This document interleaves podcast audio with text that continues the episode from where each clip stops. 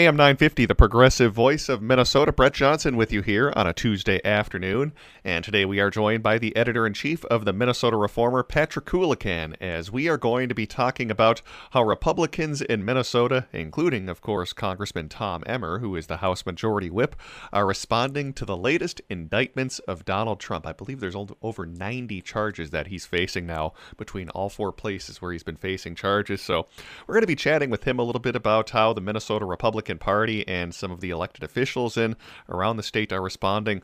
Plus, we have some new breaking news regarding Lyft and Uber threatening to cut service in Minneapolis over a proposed minimum wage. So, lots to talk about today. So, let's bring them on in. Patrick, thanks so much for coming on the show today. Always a pleasure.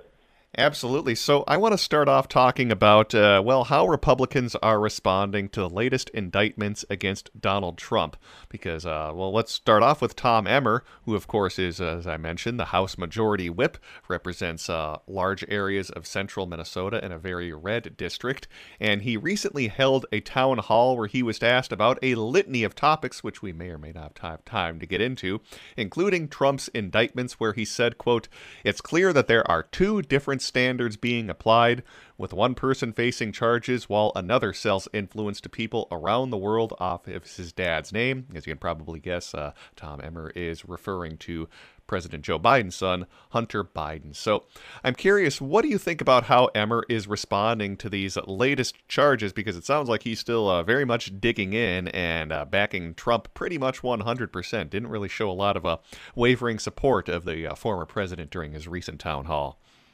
Yeah, and actually this morning or last night he tweeted out uh, that the Democrats, quote, weaponization of our justice system continues. Uh, this time with the left wing district attorney who's using the latest indictment against President Trump to boost her own political career. The American people aren't falling for it. Um, I mean, to begin with, it's the grand jury that indicted, not the district attorney. But um, aside from that, I, I'm kind of uh, I, I'm amused a little bit at when he says the American people aren't falling for it um, and and because it makes it seem like this is all some kind of a con. And of course, what's amusing about that is uh, the greatest con man maybe in American history now is former President Donald Trump. And uh, and Emmer has uh, he was in long ago on this con. Uh, May of 2016, he was one of the first in Congress to to give his uh, full fledged endorsement. I mean, it's hard to remember now, but uh, the Republican Party was was pretty split. They they didn't uh, traditional conservatives, um, who I, I think Emmer would count himself among those. They didn't like Trump, um, and they were afraid uh, what would happen in the 2016 election if he were on the, at the head of the ticket. Um, but Emmer was on board early on, and uh, and now the uh, uh, now it's been seven years later, and uh, and he's still uh, still falling for the con, if you will. Um, and in fact, he uh, he's at the point now where he has to enlist others and keep keep it going. Um, otherwise, uh, he could lose everything. And he's certainly risen to power swiftly during the Trump era.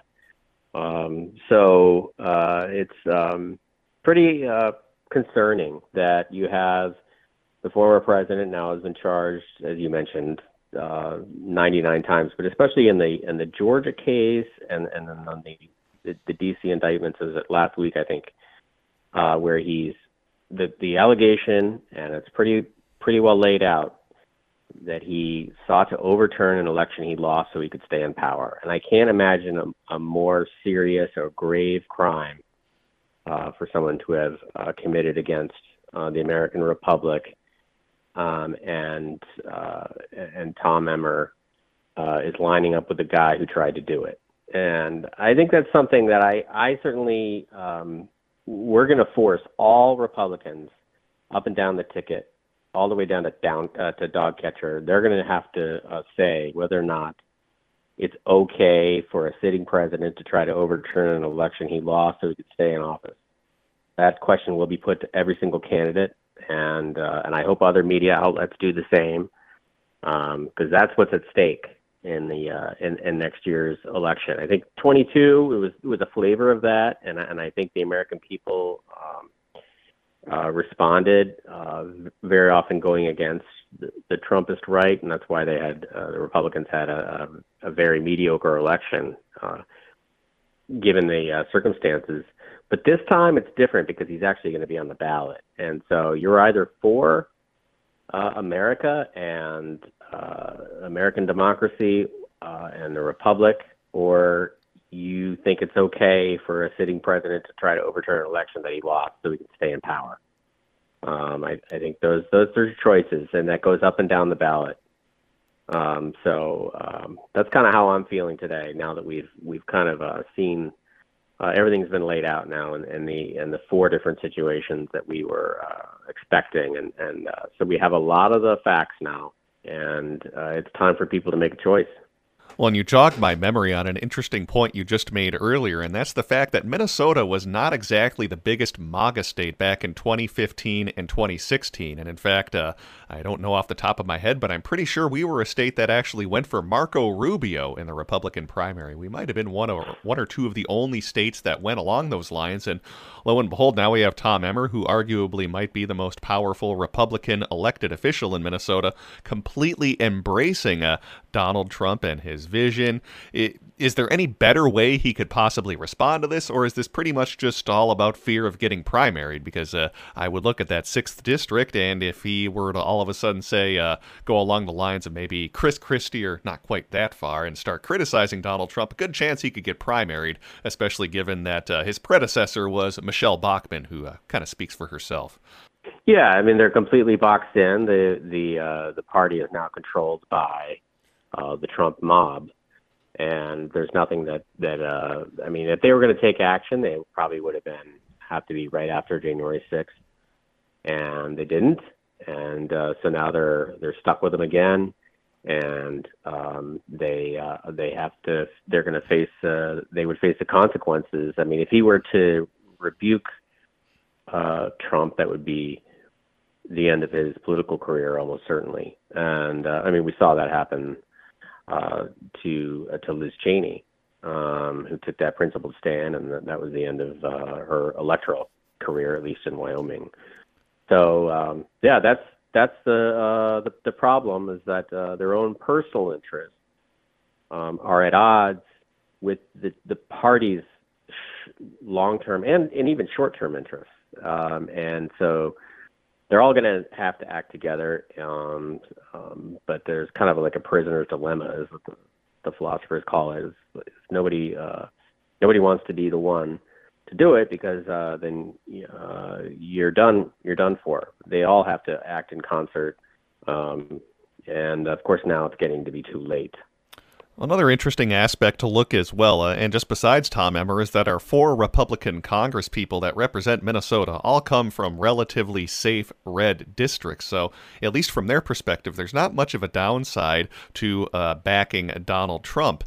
But I, I, do wonder if there's still concerns in Republicans about trying to appeal to the suburbs, because that's a big reason why they don't control the legislature right now, is that they are struggling to win the suburbs. And you see that compounded by the fact that the Republican Party chair, David Hann, apparently was nearly removed from his position earlier this week. So it, it seems like, at least on the Republican side, there's just not a lot of concern about trying to appeal to those suburbs. And I wonder if part of that just might be that so many of their elected officials are kind of concerned with just only representing their ruby red districts that it's kind of getting it's kind of forgotten on them that they need to also try to win these purple districts if they want to have a chance in the state.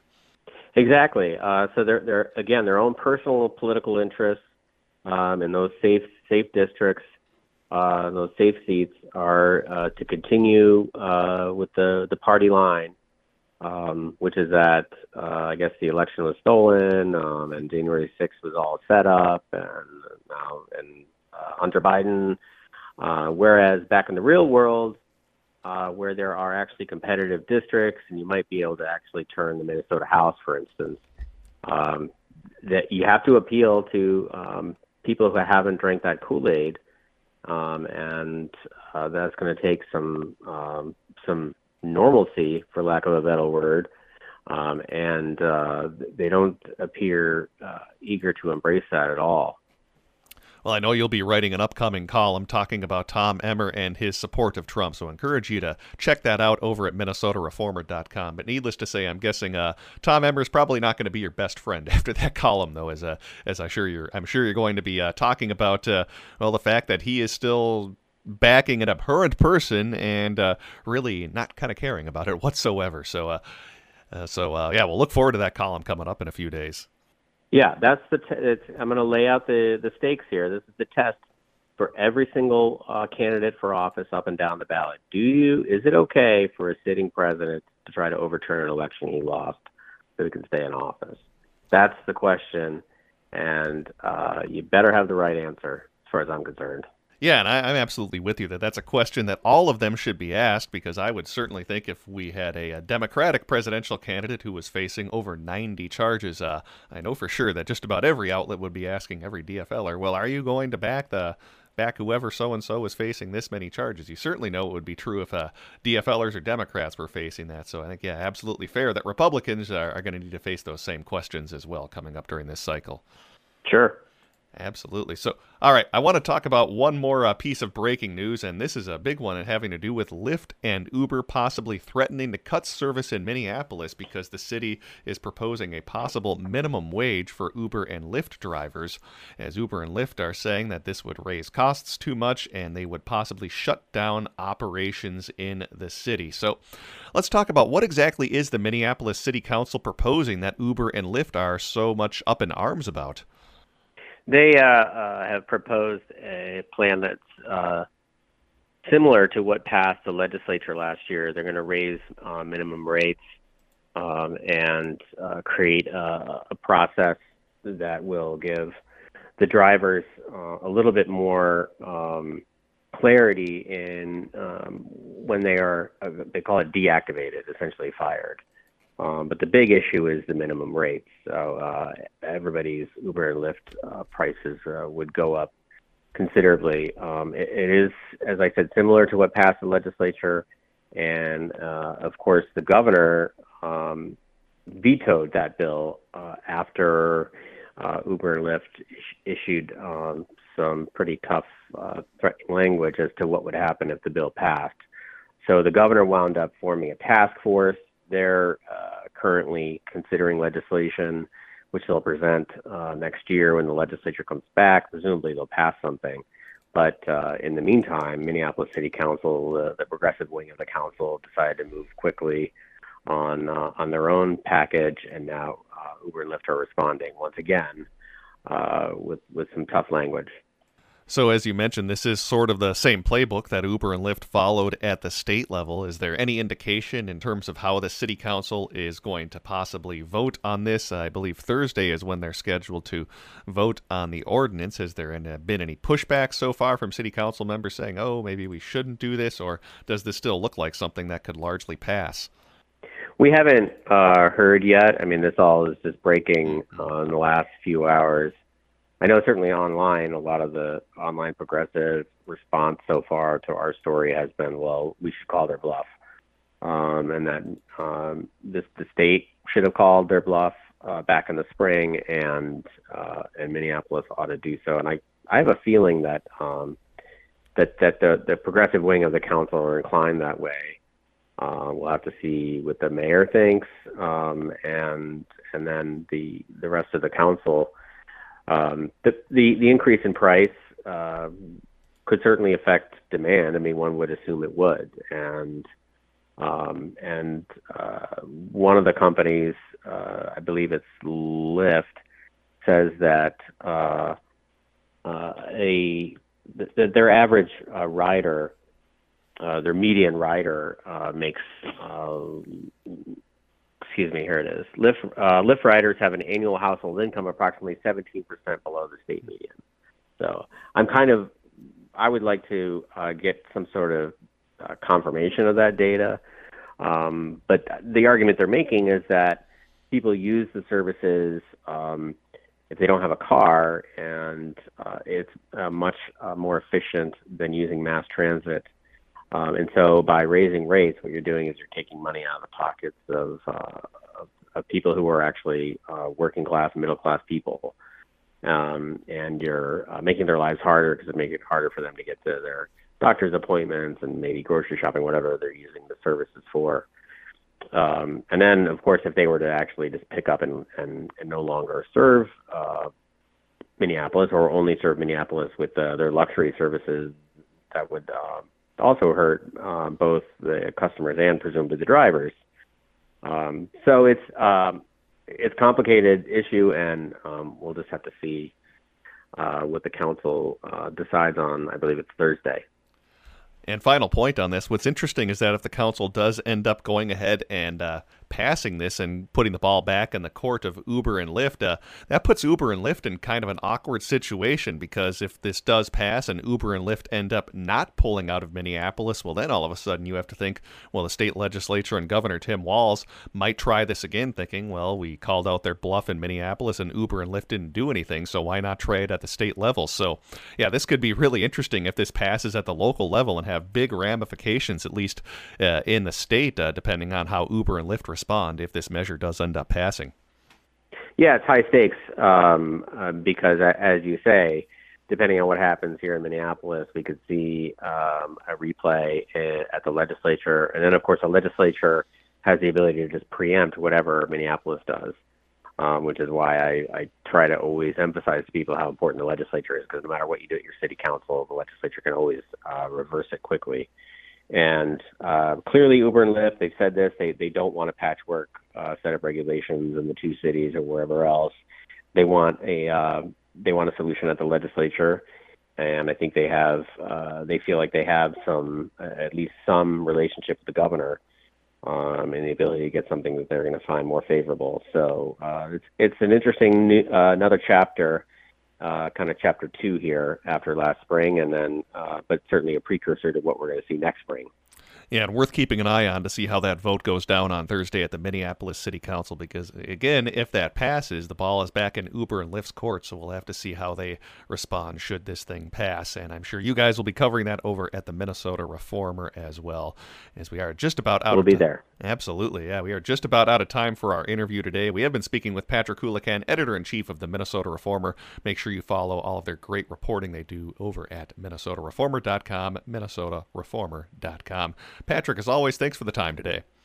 Always a pleasure. Let's take a break and send things back over to Matt McNeil on AM 950.